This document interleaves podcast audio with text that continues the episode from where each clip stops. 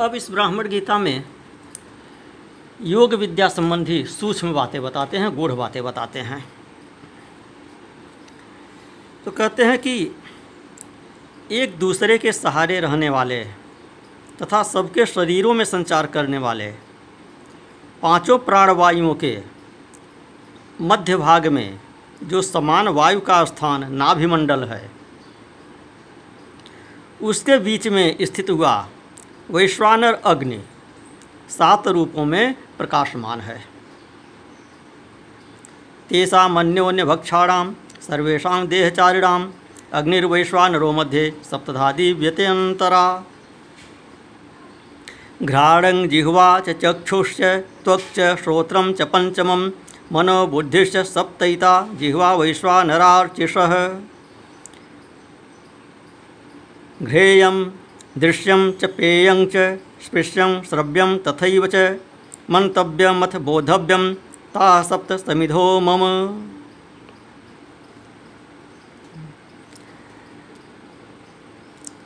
तो कहे कि घ्राण, अर्थात नासिका, जिह्वा, नेत्र, त्वचा और पांचवा कान, इसके अतिरिक्त मन और बुद्धि। यह सात। उस वैश्वानर अग्नि की सात जिह्वाएँ हैं। सूंघने योग्य गंध, दर्शनीय रूप, पीने योग्य रस, स्पर्श करने योग्य वस्तु, सुनने योग्य शब्द, मन के द्वारा मनन करने और बुद्धि के द्वारा समझने योग्य विषय। यह सात उस वैश्वानर की समिधाएँ हैं।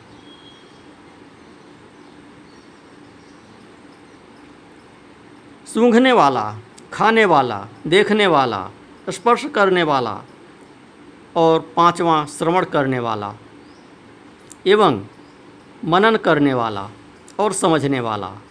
ये सात श्रेष्ठ ऋत्विज हैं।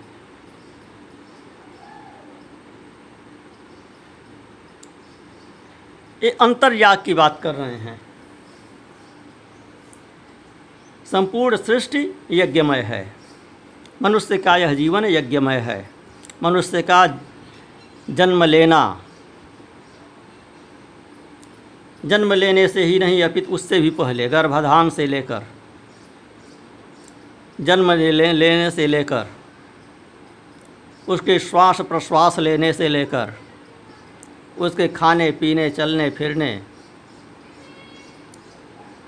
प्रत्येक क्रिया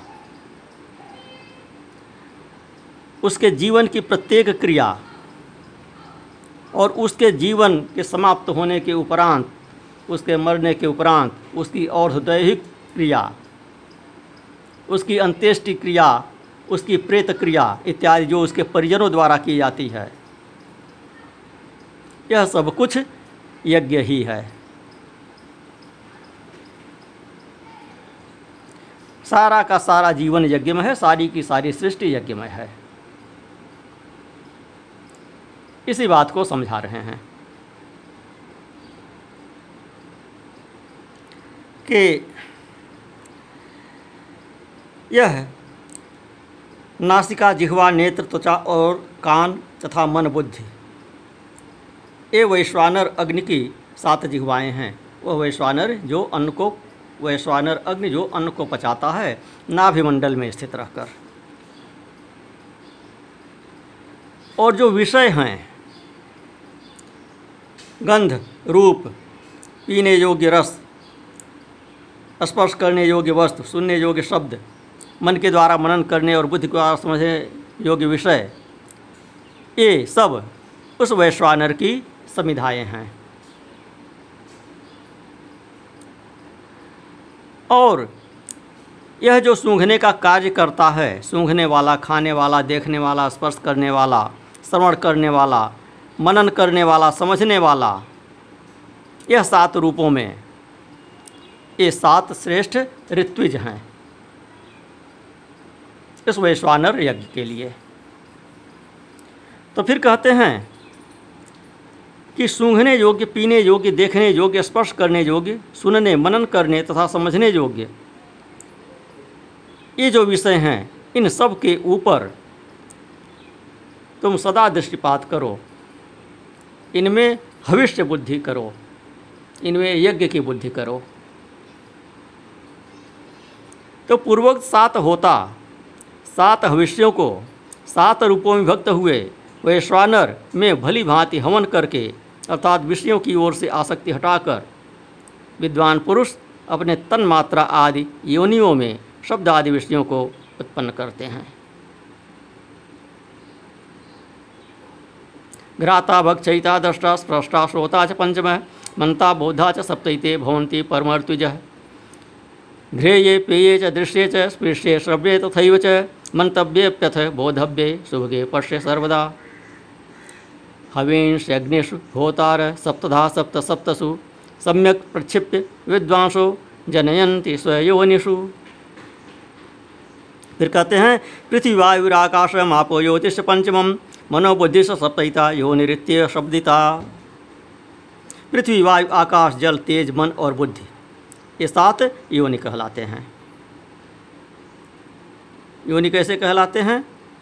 कि इन्हीं से सृष्टि की उत्पत्ति होती है और क्रम से होती है। बुद्धि से मन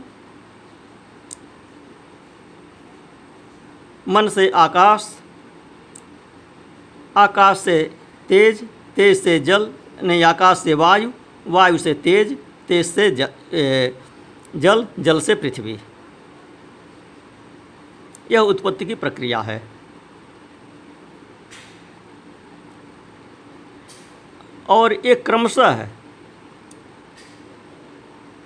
एक दूसरे की योनि है। जिससे जो उत्पन्न हुआ वह उसका योनि है। ऐसे आकाश ये वायु का योनि है।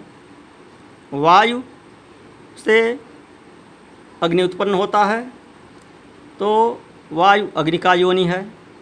अग्नि से जल उत्पन्न होता है तो अग्नि जल का योनि है। जल से पृथ्वी उत्पन्न होती है तो जल पृथ्वी की योनि है। फिर इनके जो समस्त गुण हैं, वे भविष्य रूप हैं और जो अग्निजनित गुण बुद्धिवृत्ति में प्रवेश करते हैं। वे अंतकरण में संस्कार रूप से कह कर रहकर अपनी योनियों में जन्म लेते हैं। वे प्रलय काल के अंतकरण में ही प्रलय काल में अंतकरण में ही अवरुद्ध रहते हैं। भूतों की सृष्टि के समय वहीं से प्रकट होते हैं। वहीं से गंध और वहीं से रस की उत्पत्ति होती है। वहीं से रूप स्पर्श और शब्द का प्राकट्य होता है। संशय का जन्म भी वहीं से होता है और निश्चयात्मिका बुद्धि भी वहीं पैदा होती है। यह सात प्रकार का जन्म माना गया है। इसी प्रकार पुरातन ऋषियों ने श्रुति के अनुसार ग्रहण आदि रूप ग्रहण किया है। ज्ञाता, ज्ञान, ज्ञेय, इन तीन आहुतियों से समस्त लोक परिपूर्ण है। वे सभी लोक आत्मज्योति से परिपूर्ण होते हैं। तो श्रीमद् भगवत गीता में जो भगवान ने चौथे अध्याय में उपदेश किया था कि द्रव्य यज्ञास तपो यज्ञास योग यज्ञास तथा परे स्वाध्याय ज्ञान यज्ञ से यतीय अनेक प्रकार के यज्ञ बताए। द्रव्य यज्ञ तप यज्ञ योग यज्ञ ज्ञान यज्ञ स्वाध्याय यज्ञ इत्यादि। और उसमें यह श्वास प्रश्वास इत्यादि रूपी यज्ञ भी बताए। अपाने जुहत प्राणम प्राणे पानम तथा परे प्राणापान गति रुद्वा प्राणायाम प्राणा अपरे नियताहारा प्राणान प्राणेश जुहवती। सर्वे पेते यज्ञ विदो यज्ञ छपित कलमशाह कि कोई लोग द्रव्य संबंधी यज्ञ करने वाले होते हैं, कोई तपस्या रूप यज्ञ करने वाले होते हैं, कोई योग रूप यज्ञ करते हैं, और कोई अहिंसा इत्यादि तीस व्रतों से युक्त स्वाध्याय रूप यज्ञ करते हैं, कोई ज्ञान रूप यज्ञ करते हैं। कोई अपान वायु में प्राण वायु को हवन करते हैं, फिर प्राण वायु में अपान वायु को हवन करते हैं। वैसे ही अन्य योगी जन प्राण वायु में अपान वायु को हवन करते हैं, तथा अन्य कितने ही नियमित आहार करने वाले प्राणायाम परायण पुरुष, प्राण और अपान की गति को रोककर प्राणों को प्राणों में ही हवन किया करते हैं। ये सभी साधक यज्ञों द्वारा पापों का नाश कर देने वाले और यज्ञों को जानने वाले हैं। ये सब भीतर, शरीर के भीतर यज्ञ होते हैं।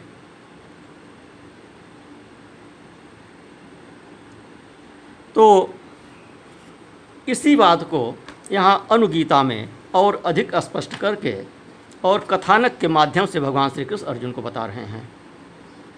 भगवद गीता में संक्षेप में बताए थे स्वयं बताए थे सार रूप से। उसको, अर्जुन को विस्मृत हो गया। उसकी विस्मृति हो गई अर्जुन को। स्मरण नहीं रहा।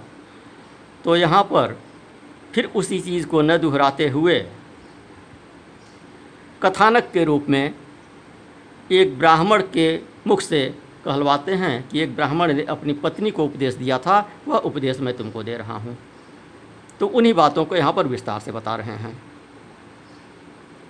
अभी आगे और विस्तार से बताएँगे, क्योंकि यह ब्राह्मण गीता नाम से यह प्रसिद्ध है। प्रकरण अनुगीता में ही यह पंद्रह अध्यायों का सम्मिलित है। ब्राह्मण गीता नामक पर्व यो योग शास्त्र इत्यादि के गहन विषयों का विवेचन इसमें हुआ है।